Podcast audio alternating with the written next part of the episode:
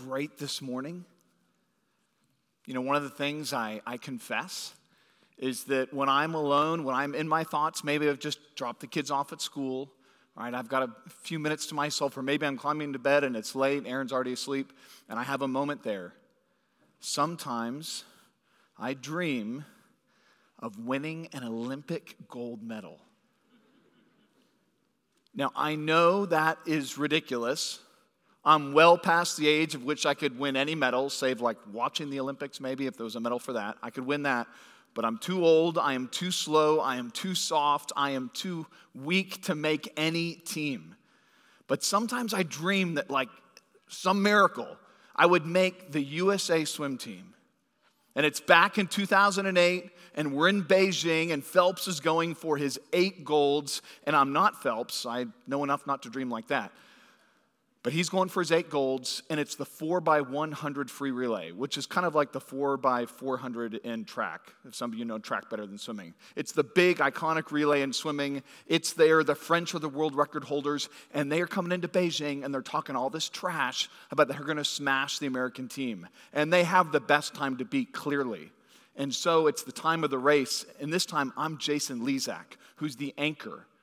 And as I enter the water, last leg, half a body length behind, right? Half a body length behind the world record holder in the 100, right? Alain Bernard, the guy who said we've come to smash him. I enter half a body length behind him. I come to the first wall, the first 50. He's now a body length ahead. I turn, but on that last 50, I start to gain. I start to pull up.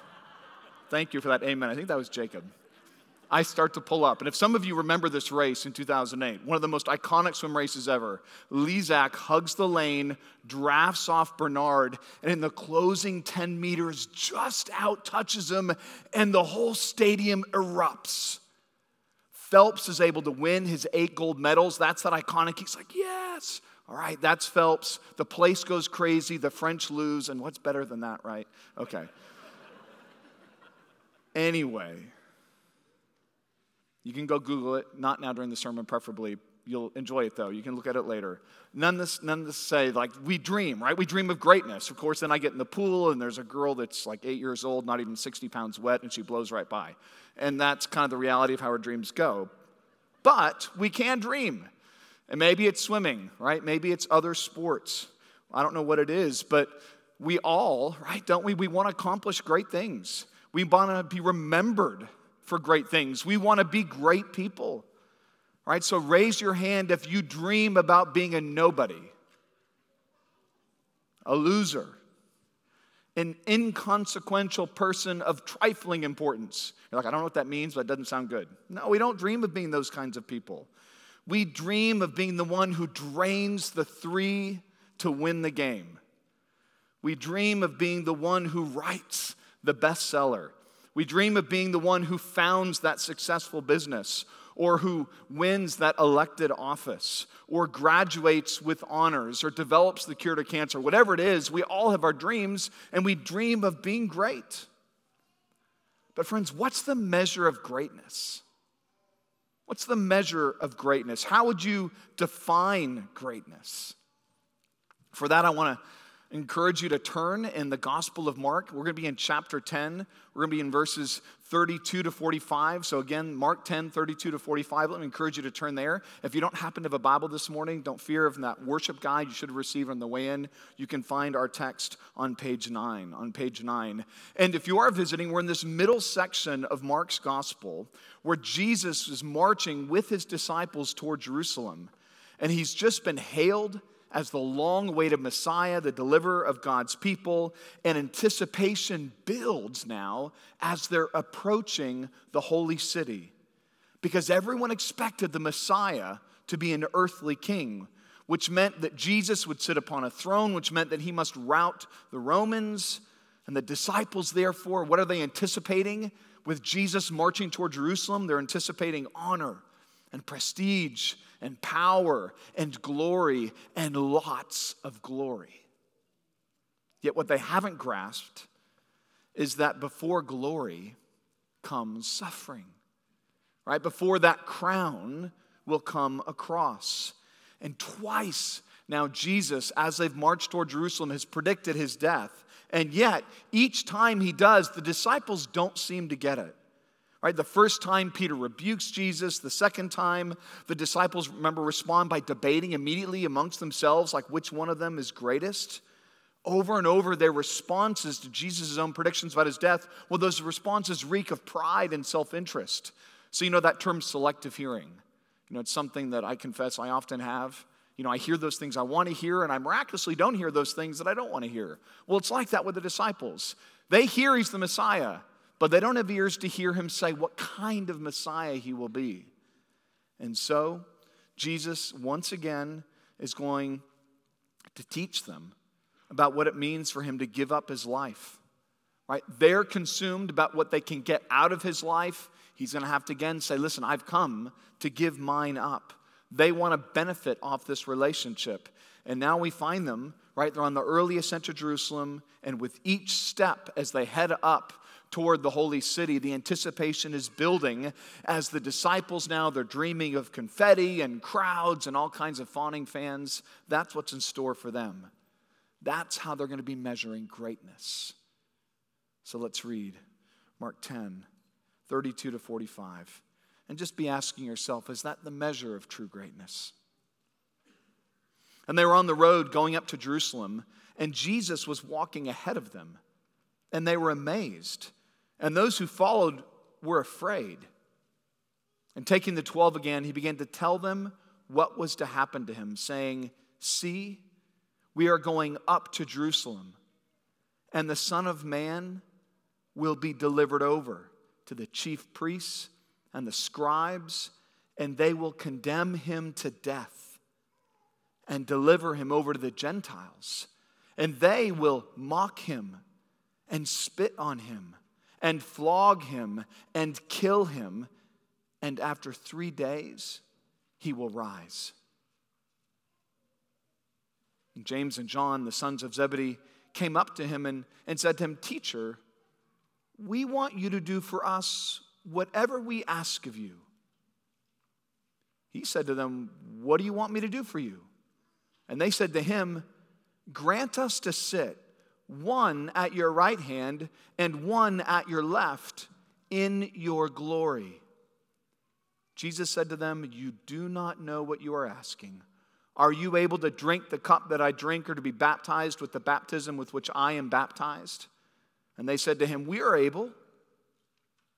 Jesus said to them, The cup that I drink, you will drink. And with the baptism with which I am baptized, you will be baptized. But to sit at my right hand or at my left is not mine to grant, but it is for those for whom it has been prepared. And when the ten heard it, they began to be indignant at James and John. And Jesus called them to him and said to them, You know that those who are considered rulers of the Gentiles lord it over them, and their great ones exercise authority over them. But it shall not be so among you. But whoever would be great among you must be your servant, and whoever would be first among you must be slave of all. For even the Son of Man came not to be served, but to serve and give his life as a ransom for many. So, friends, what is the measure of true greatness according to Jesus? Well, it is quite simple. True greatness is a life given in the service of others. According to Jesus, it is really that straightforward. True greatness is a life given in the service of others. And to help make this point, Jesus is going to contrast the disciples' notion of greatness with his own notion of greatness. So we will have, uh, you know, so to speak, we're going to have sort of greatness from the eyes of culture as opposed to greatness from the eyes of Christ.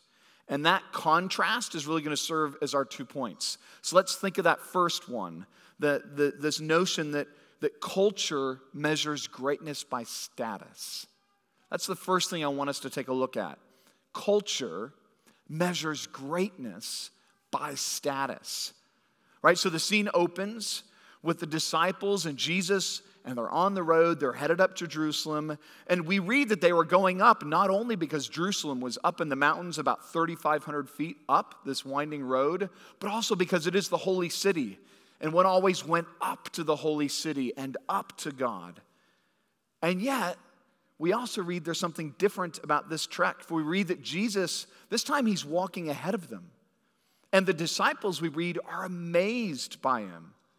Now, normally, Jesus, like any rabbi, would walk and his disciples would sort of flank him and surround him. That was the normal process, but not now.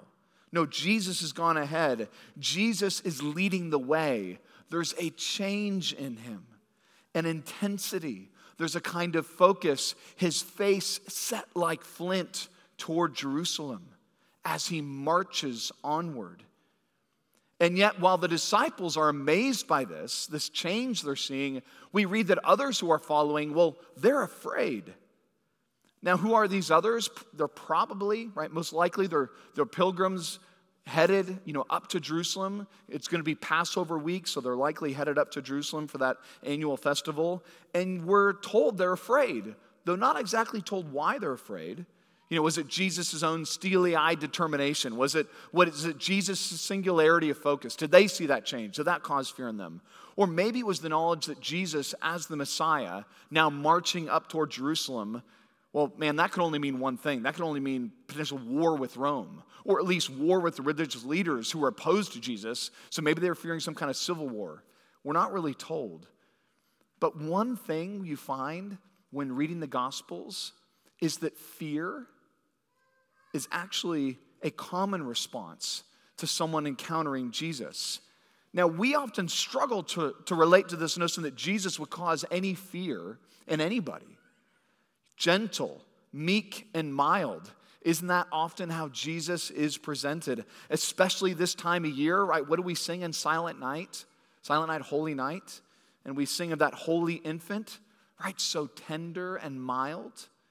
That's part of what's molded our image of Jesus into someone who can be quite mild mannered, maybe even unoffensive, a soft figure. Maybe we think of Jesus even as a timid figure.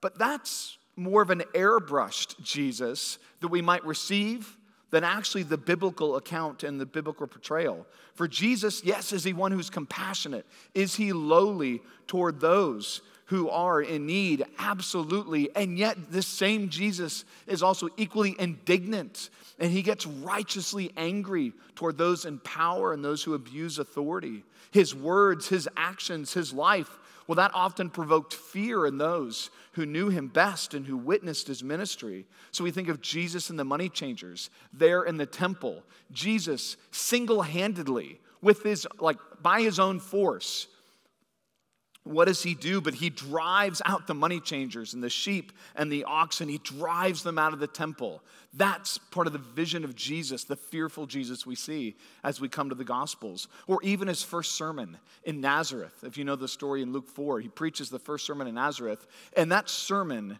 is so fiery and so offensive that when those hearing, they knew this Jesus, but they were so offended by what he said, they drug him up to the edge of a cliff and sought to throw him over the cliff.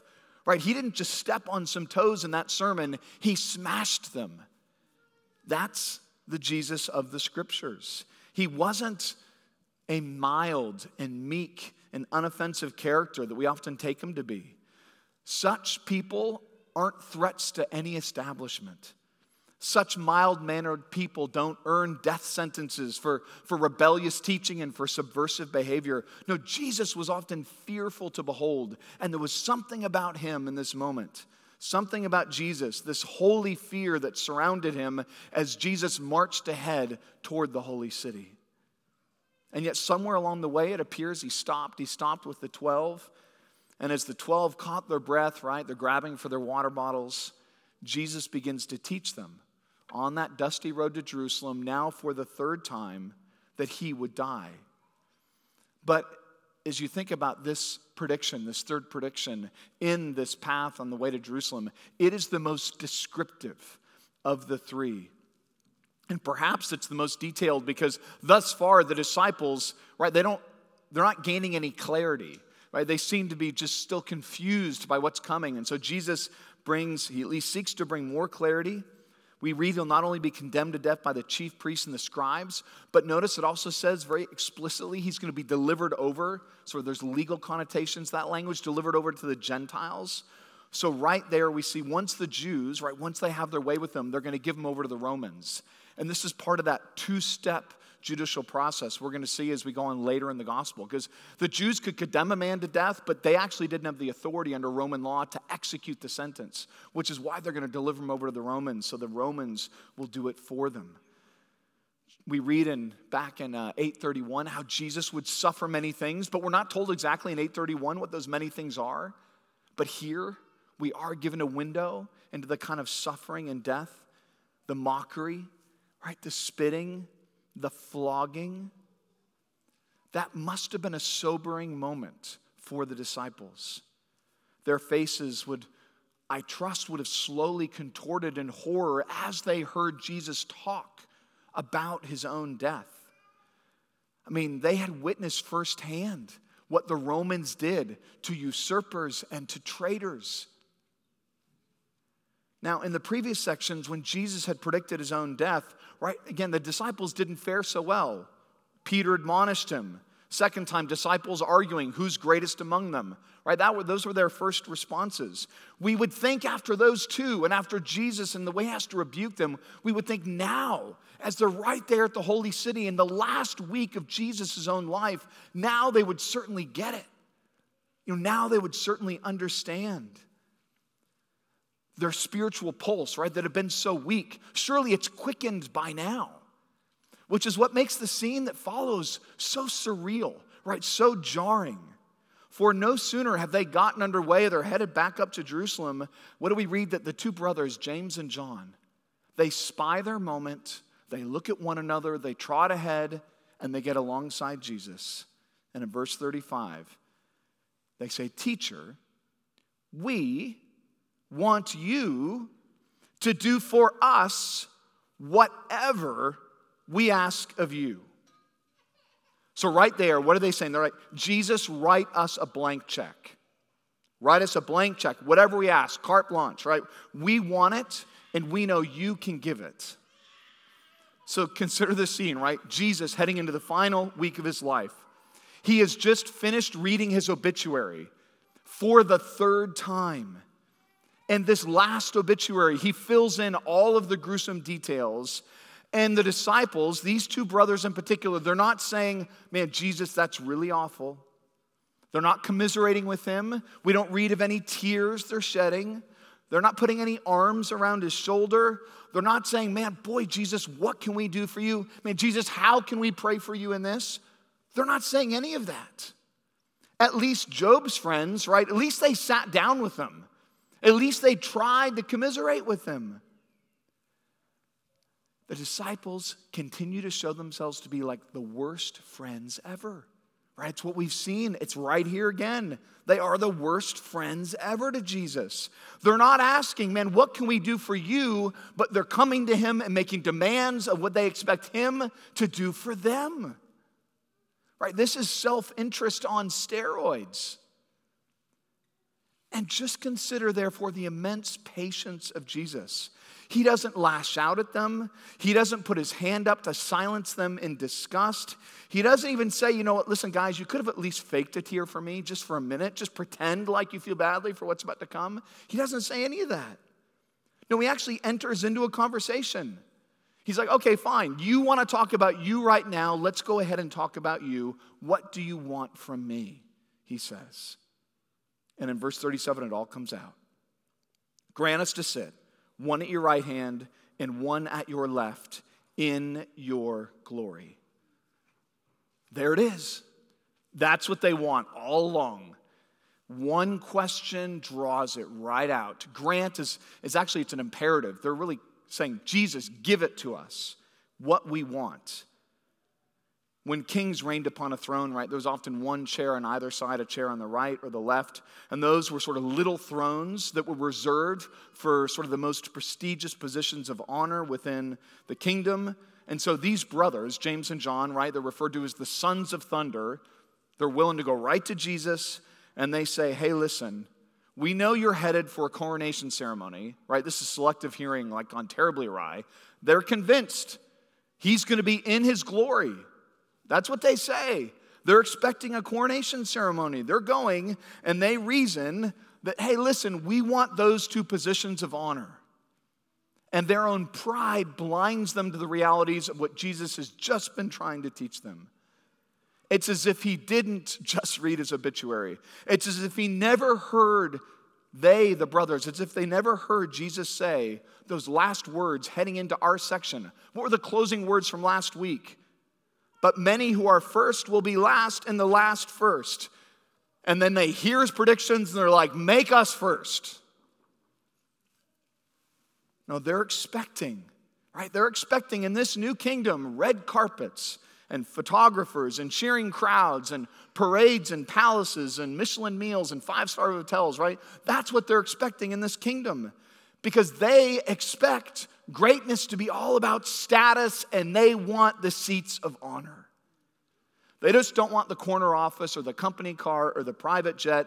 They want power. They want authority. They don't just want to be rich, they want to call the shots. They want others to serve them and to bow down to them and to do their bidding. For they measure greatness as the world so often measures greatness in terms of power, in terms of prestige, in terms of popularity. That's how they're measuring it. It's all for them about what they can get out of this deal, how they can profit by it, how they can gain by it. And at the end of the day, right, it's all about numero uno for these two brothers. Because if you think about the two brothers, how do we always find James and John? Well, they're always with Peter, right? Except when they're first called, back I think in chapter one, they're always listed with Peter, right? They're the three, like the triumvirate Peter, James, and John, always together. But you know, only two can reign alongside Jesus. And so these two brothers hatch their own little plot. They hatch their own little plot and they cut poor old Peter out, don't they? They cut him out. They're the quintessential ladder climbers, right? They're happy to step upon one if that means they get to go one rung higher the yeast of the Pharisees and Herod that Jesus had warned them about coming into this whole scene back in chapter 8, right? Coming into this, this path to Jerusalem. He had warned them about the yeast of the Pharisees and Herod.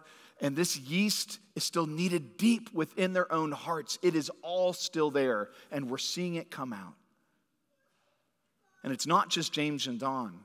Because when the other 10 hear of it, down in verse 40, 41, we're going to come back to 38 and 39 in a moment. When the other 10 hear of it in verse 41, notice what happens. They become indignant at James and John, right? They're angry.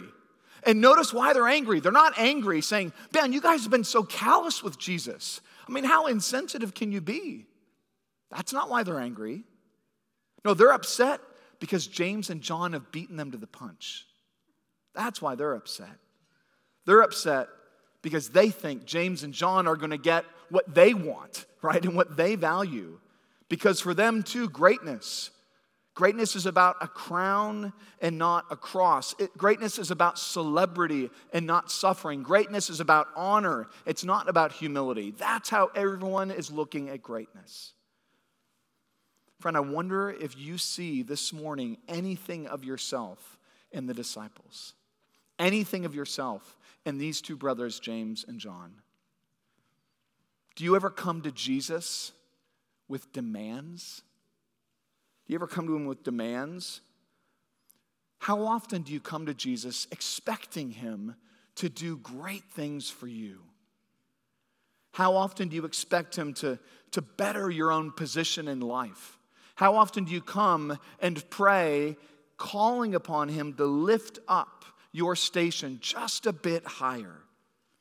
You know, so often we say outwardly that we want Jesus to be the Savior of our life, but inwardly, what we really mean is we want Him to sort of supercharge our lives. We want Him to give us a bit of a boost, give us a bit of a, of a, of a raise, so to speak, in this life. And I wonder if that ever describes you. And notice, notice how they couch all of this, their request, in terms of their own discipleship. So when we reign with you, Jesus, they're saying, when we reign with you in your kingdom, right? When your glory comes, this is the part we want to play. But of course, alongside you, Jesus, on, on the right and the left of you, all in the context of their own relationship and discipleship with Jesus. Friends, how easy it is for our own worship and for our own discipleship to become about self interest. How easy it is to serve in order to be seen. How easy it is to teach in order to be admired. How easy it is to sing and to play in order to be heard.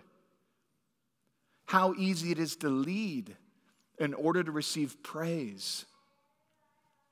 And friends, at the end of the day, all of that is, is status and self interest masquerading as worship. It's exactly what's happening with James and John. Desire is dangerous, ambition can be deadly. Our discipleship is never as noble as we imagine it. Can we really say with John the Baptist that in the coming of Christ, in his coming, our joy is complete? Our joy is full to the brim, need nothing more. Can we say that? That in coming to Christ, our joy is complete, as John the Baptist does. That Christ is everything, and that we have all we need, right? That Jesus is truly enough to satisfy all the longings of our soul. Can we say that in good conscience? Or, like these brothers, do we find ourselves coming to Jesus with our agenda? Do we come to Him with our plans? For we have goals, every one of us in our own way, and we want to be great. And we can even couch that greatness in religious jargon, right? God, I want to do great things for you. But are we content, like John the Baptist, to say, He must increase, that I decrease? My plans for status, my plans for family, or for greatness rather, status and greatness, whether those plans be in the family, whether that be part of fame, whether that is fortune, whatever, can we tear it all up and toss it in the trash and say, That's it, I don't need it, I'm complete with you, I don't need those things? We can say it, but friend, do you actually believe that? Or do you feel? Do you feel cheated by God? Do you feel somehow betrayed by God when things don't go your way?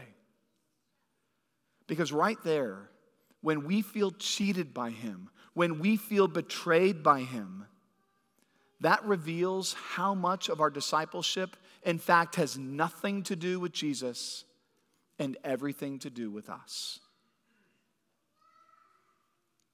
We're sadly a lot more like James and John than any of us would like to admit. And so here's Jesus walking into the last week of his life. And all his disciples can think to do is to bring the demand that he make them great. Even if it's at the expense of others, they'll say, right? Peter himself, make me a bit higher and a bit greater.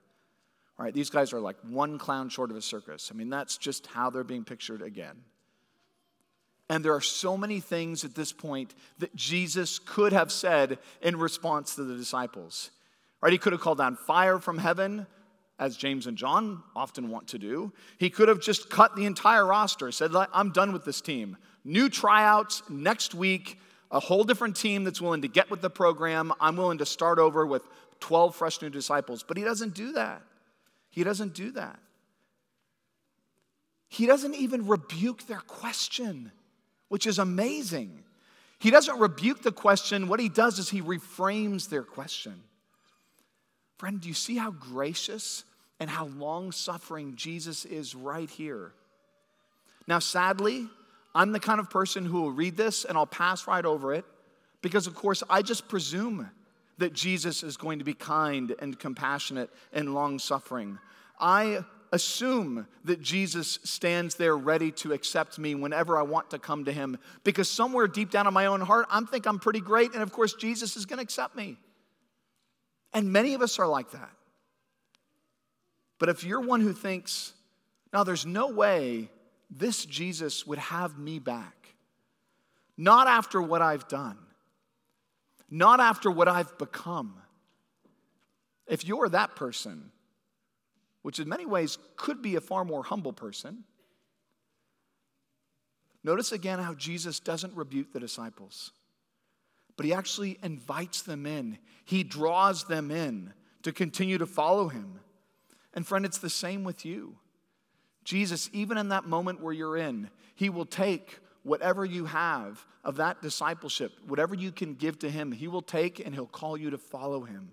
He'll invite you to that. He'll receive it, however slow and however hobbled you may walk, however large your limp. He's like, that's fine. I can slow down. Walk with me. We'll go together. And it's what he does with the 12. So in verse 42, Jesus calls the disciples. And that expression to call is, is really a summons. That word is used elsewhere in Mark when Jesus is going to call them together and say, hey, listen, this is important. You all need to listen up. So it's like Jesus just blows the whistle. He says, okay, all of you guys arguing again about who's greatest and who's going to the seat at the right or the left. He blows the whistle and he says, enough of it. Gather round. We need to have a little talk. And in verse 42 to 45, he's going to contrast their cultural notions of greatness with sort of the kingdom notions of greatness. And whereas culture measures it by status, Christ is going to measure greatness by service. And that's the second thing I want us to see that contrast. Whereas culture measures greatness by status, Christ measures it by service. Christ says, Look in verse 42 to how the Gentiles, how those rulers, how do they rule? He says they lord it over you. That expression, lord it over, has a negative connotation, right? Through power and coercion. And their great ones exercise authority over them, verse 42. And that exercise authority connotes more of a tyranny, like they act as tyrants over their people. So you can think of like a Putin in Russia. You know, you can think of autocrats around the world who use all their power and authority and they use it in coercive ways and in oppressive ways. They rule for self gain. And that's how the world works. Authority is amassed for self interest. Power is like a drug, and once you experience some of it, you have to have more and more. But in verse 43, Jesus says, It shall not be so among you. But whoever would be great among you must be your servant. And whoever would be first among you must be slave of all. And right there, to the disciples, Jesus might as well have been trying to teach about cold fire or about a sweet smelling sewer. There are no ways those notions of service and greatness would go in hand to hand. So, even in, in, uh, in Roman culture, right, Plato uh, would talk um, in Greco Roman culture, culture, he would, he would write, Plato would, how can one be happy when he has to serve someone? No notion of happiness in service entirely contrary to their way of thinking. Service was demeaning in that culture. And we, we understand that to some level because we don't want to serve. What do we all like? We all love to be served. We love to be served. You know, why is the Ritz Carlton considered like such a great hotel? They understand service. So, back in my former job, on a few occasions, I was able to stay at a Ritz Carlton. And I'll never forget the first time I show up. And I show up, and they ask me about my preferences for a pillow and for a mattress. I'm like, you mean I get a choice about my own pillow and mattress in a hotel? Never had that before. Well, guess what? I felt pretty important. I felt like a good bit of status, pretty special, right? We like that. What makes Lord Grantham of Downton Abbey great? What makes Queen Elizabeth great in England? What do we think of? We think of their servants, all the servants that are there to do their bidding, scores of people whose sole job and whose singular purpose is to see that their every need and every whim is met. And we look at that and we're like, man, wouldn't that be the life? To have everyone there at my beck and call and to meet my needs, right? Just ring a little bell and voila, someone appears. You know, Charles, I want to take the Rolls for for a little ride. He's like, oh, I'll get it warmed up for you. you know, give me some brandy in the library or whatever, Welch's, Baptist, you know the point. Whatever it is, like they're there and they're there to meet any need you've got. Any need. Jesus is saying, though, that true greatness is measured by our service, not by our number of servants. It's actually not it at all. And right there, he's turning the world's value system upside down. Honestly, he's turning many of our own value systems right here in this room, turning them on their head. Because greatness to Jesus is not about how much one gets, but about what they can give. It's not about amassing all these benefits to oneself, but it's about how you're a blessing to others. And that's what true greatness is, according to Jesus. It's a life given in the service of others. Friend, I wonder if in any way, if you hold yourself out to be a Christian, right, members of UBC in particular, how does this life, a life given in service, does it describe you at all? Does that describe your life? Jesus is saying true greatness is radically others centered. So, to parents in the room, right, to mothers, to, to fathers, to bosses, right, even older siblings, even you in the room, recognize the Bible doesn't just say great leaders are fair and just leaders. No, it goes much further than that. It's calling great leaders to sacrifice themselves in the service of others. It's what Paul writes in Philippians 2 3 to 4. Do nothing from selfish ambition or conceit, but in humility count others more significant than yourselves. Let each of you look not only to his own interests, but also to the interests of others. So Jesus is saying, and Paul is even advocating right there, that true greatness, not about self aggrandizement, it's not about that, it's about self sacrificial empowerment of others. True greatness is focused on meeting the needs of others, not actually controlling others in order to have your needs met. Because at every moment and in every relationship, you are either ministering to people or manipulating people. Those are the options we have. You're either ministering to others for their benefit or you're seeking to manipulate others for your benefit. One or the other. Friend, I wonder what describes you. Think about your workplace, in your marriage, maybe in your classroom or in the dorm room. Are you ministering to others or are you subtly and slyly in your own ways, maybe even subconsciously manipulating others for your benefit? Maybe you work in retail. You know, maybe you're a server in a restaurant. You're tired of serving others. Maybe you're an admin assistant here this morning and you're thinking, you know what? I'd love to be served. You're a mom in the room. You're like, I do a lot of serving. I'd love to be served. I long for the day when I can just ring a bell and someone's going to bring me coffee, or, or I can just ding and someone, right? Someone would serve me. And part of what Jesus is saying to you is he's saying to you, take heart. That service is the essence of true greatness. That ability to serve others joyfully and contentedly, that ability is actually what makes you most like Jesus. And in the kingdom to come, that what, that's what makes you first in that kingdom. You know, the reality is all the great people, all the people on the front of our magazines and newspapers, all the people whose names are etched in stone, all of that, the people we think are great, and the new heavens and new earth, we won't see their names. Or if we do see them, they won't be high on buildings and walls. They're going to be a whole host of names we'll probably never recognize, but people who are truly great in God's eyes. And friends, this is hard because consciously or not, how do all of us approach most relationships? We approach them with this question What will it do for me? In marriage, in friendships, what are we asking? How will this relationship serve me? How will this relationship encourage me? In the workplace, we ask, How will this job?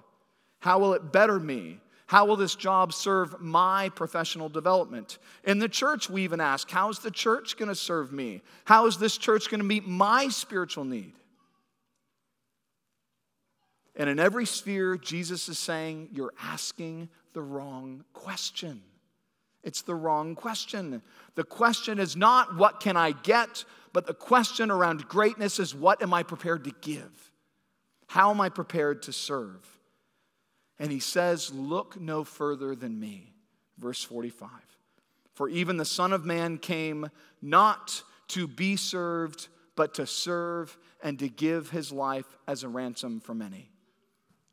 Recognize that right there. Is it the climax of this passage? Absolutely. But not just that. Mark 10:45 is actually the centerpiece of the entire gospel. It's the centerpiece of the whole gospel.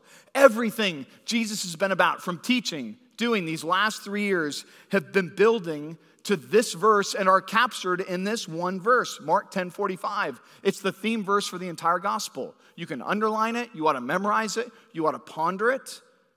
There it is. Mark 10 45. It's the theme, it's Jesus' life and ministry, why he came. So, friend, if you've come in this morning and you wouldn't identify as a Christian, maybe you're confident you're not a Christian, you believe some other set of values and belief systems, or maybe you're not really sure, maybe you're just a bit of a skeptic. At any rate, it's Christmas. And one of the things at Christmas time that can be difficult is we talk a lot about shopping, we talk a lot about stockings. We know somewhere back in there Christmas is about Jesus, but don't really know what it has to do exactly with Jesus. And so maybe ask yourself this question why was Jesus born? Why did he come? Why would God become man? and recognize that is the most important question one can ask. Not merely at Christmas, though it's a natural time to ask that question, but why would God become man? And that question is not meant to be some divine riddle. It's not meant to be a puzzle or a mystery. Jesus doesn't leave us wondering and pondering and guessing. No, he flat out tells us why he came. He came to give his life as a ransom for many. That's why he came. That word ransom is used as a a price, like a manumission price, to, to redeem slaves. It was a payment one made to rescue someone from bondage.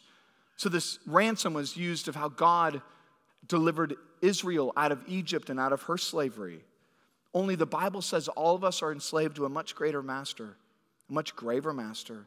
We're slaves to sin, slaves to its passions, slaves to its consequences. And Jesus came and became man with the express purpose to deliver us from that slavery. So I don't know if you picked up, just if you've got your worship guide, I mean, just notice how we opened in singing this morning. The very first song, we think of it, oh, it's a sweet little Christmas song, and it is. But that very first line, O come, O come, Emmanuel, and ransom captive Israel. You see that right there, that opening line. We need to be ransomed from our own captivity. Or just look to page seven. Yet not I, but through Christ in me. The third line. Third stanza No fate I dread. I know I am forgiven. The future sure. How do we know that? The price it has been paid. For Jesus bled and suffered for my pardon, and he was raised to overthrow the grave. Notice his life, he gave it. It wasn't taken from him, he willingly gave his life. It was a willing sacrifice, and it was for many, we read. Jesus offered it up in the place of, as a substitute for others. The world thinks of Jesus' death and they think it as the pitiful death of a martyr, but Jesus says he gave it willingly as a vicarious Savior. That's what he's teaching about his own life, about his own ministry. That's what that whole bit about drinking the cup earlier, the drinking the cup, and then talking about the baptism in verses 38 and 39 right? To drink the cup is to experience something. Sometimes it's blessing in the Old Testament. It's often, though, to experience wrath, God's judgment. It's what we read earlier from Isaiah 51, right? The cup of God's wrath. Friend, that is not a cup any of us ever want to drink. Now, our only hope, as we thought of even earlier in that reading, is that someone has to take that cup from us. Someone has to drink the cup of God's wrath for us. And that's exactly what Jesus is saying that he came here to do. It's what we were singing last week, Jesus, thank you, I think it was, that new song we're learning. The mystery of the cross I cannot comprehend the agonies of Calvary, you, the perfect Holy One, crushed your Son, who drank the bitter cup reserved for me. It was a total fail not to sing that song this morning, sorry, but you can sing it later this afternoon. Friend, I wonder if you've ever had a bill you can't pay, a credit card statement, a hospital invoice, a rent payment. Have you ever had something like that and there is no way for you to pay it? You don't know what to do, you don't know where the money's to come from. Friend, take that feeling of utter helplessness and dread, take that out to the nth degree, out to infinity, and that is all of our position before this holy God. And there's no loan, there's no government stimulus, there's no deferral program, nothing that can pay that for us. The price of our sins is too great, which is why Jesus came and gave his life as a ransom. He made that payment. And then he rose from the grave as proof that God had accepted that payment and that sacrifice. Friend, that is not a debt you can pay. And again, God doesn't put you on some deferral program in the sense that you might ever be able to pay it. No, he must pay it for you, which is why Jesus came for you. And to accept it, he calls you to repent of your status to repent of your self interest, to repent of living that kingdom for you, to repent of your sins and throw yourself upon the mercy of Christ and to follow him. That's what we're all called to do. All of us who follow Jesus. That's what true greatness looks like. It's not measured in medals, it's not measured in honorific titles. It's not measured in plaques on the wall or names etched in stone above fancy buildings. That's not true greatness. True greatness is not seen in how high up the ladder we can climb, but in how far down the ladder we are willing to go in the service of others. For it's only by going down in humility that any of us will find ourselves being lifted up in glory. True greatness is a life given for Jesus and the service of others. Friends, the question is will your life be a truly great life? Let's pray.